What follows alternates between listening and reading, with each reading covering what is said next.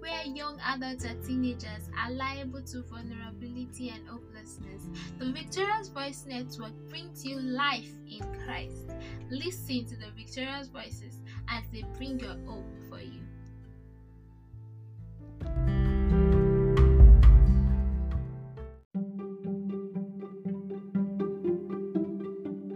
Welcome to the first episode in the year 2022.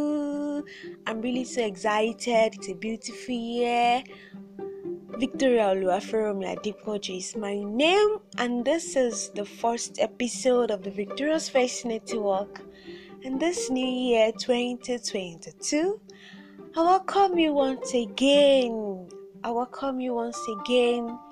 Has been the new year so, on this podcast, I only want to share a few things with you, and I hope that you pay attention to them as you journey through the year 2022. So, you did not make it to the new year by accident. I take that again.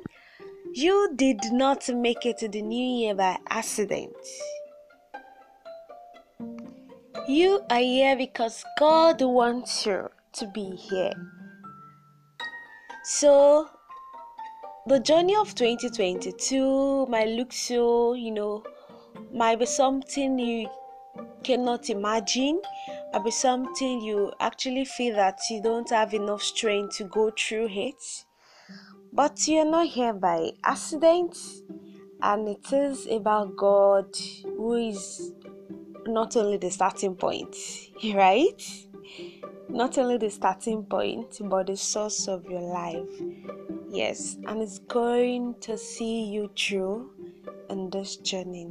Yes, I want you to know that you are not in this new year by accident, and there is a purpose and plan of God concerning the new year, and that is what I would want you to find out as you journey through this new year. So, another thing that I would love to share with you is that it is good to have dreams, right? It is good to have new year resolutions, it is good to have values, it is good to have new goals, you know. You know, you set goals, the things you really want to achieve this year. You want to be disciplined, while you're pursuing all of this, make sure you are at the center of the purpose of God. Make sure you are aiming at fulfilling or becoming that which the Lord wanted to become. You're going to have a victorious new year. You're going to have a victorious 2022. Make sure you are at the center of the plan of God for your life. That is how you win this year. That is how you win this year. So, I would love to say that if there are things you didn't do well last year, now is a time to start living well. Yes, be intentional about doing the right things, be intentional about writing a new story entirely different from the one you wrote last year. Yes, it starts now. I wish you a great new year. Yes.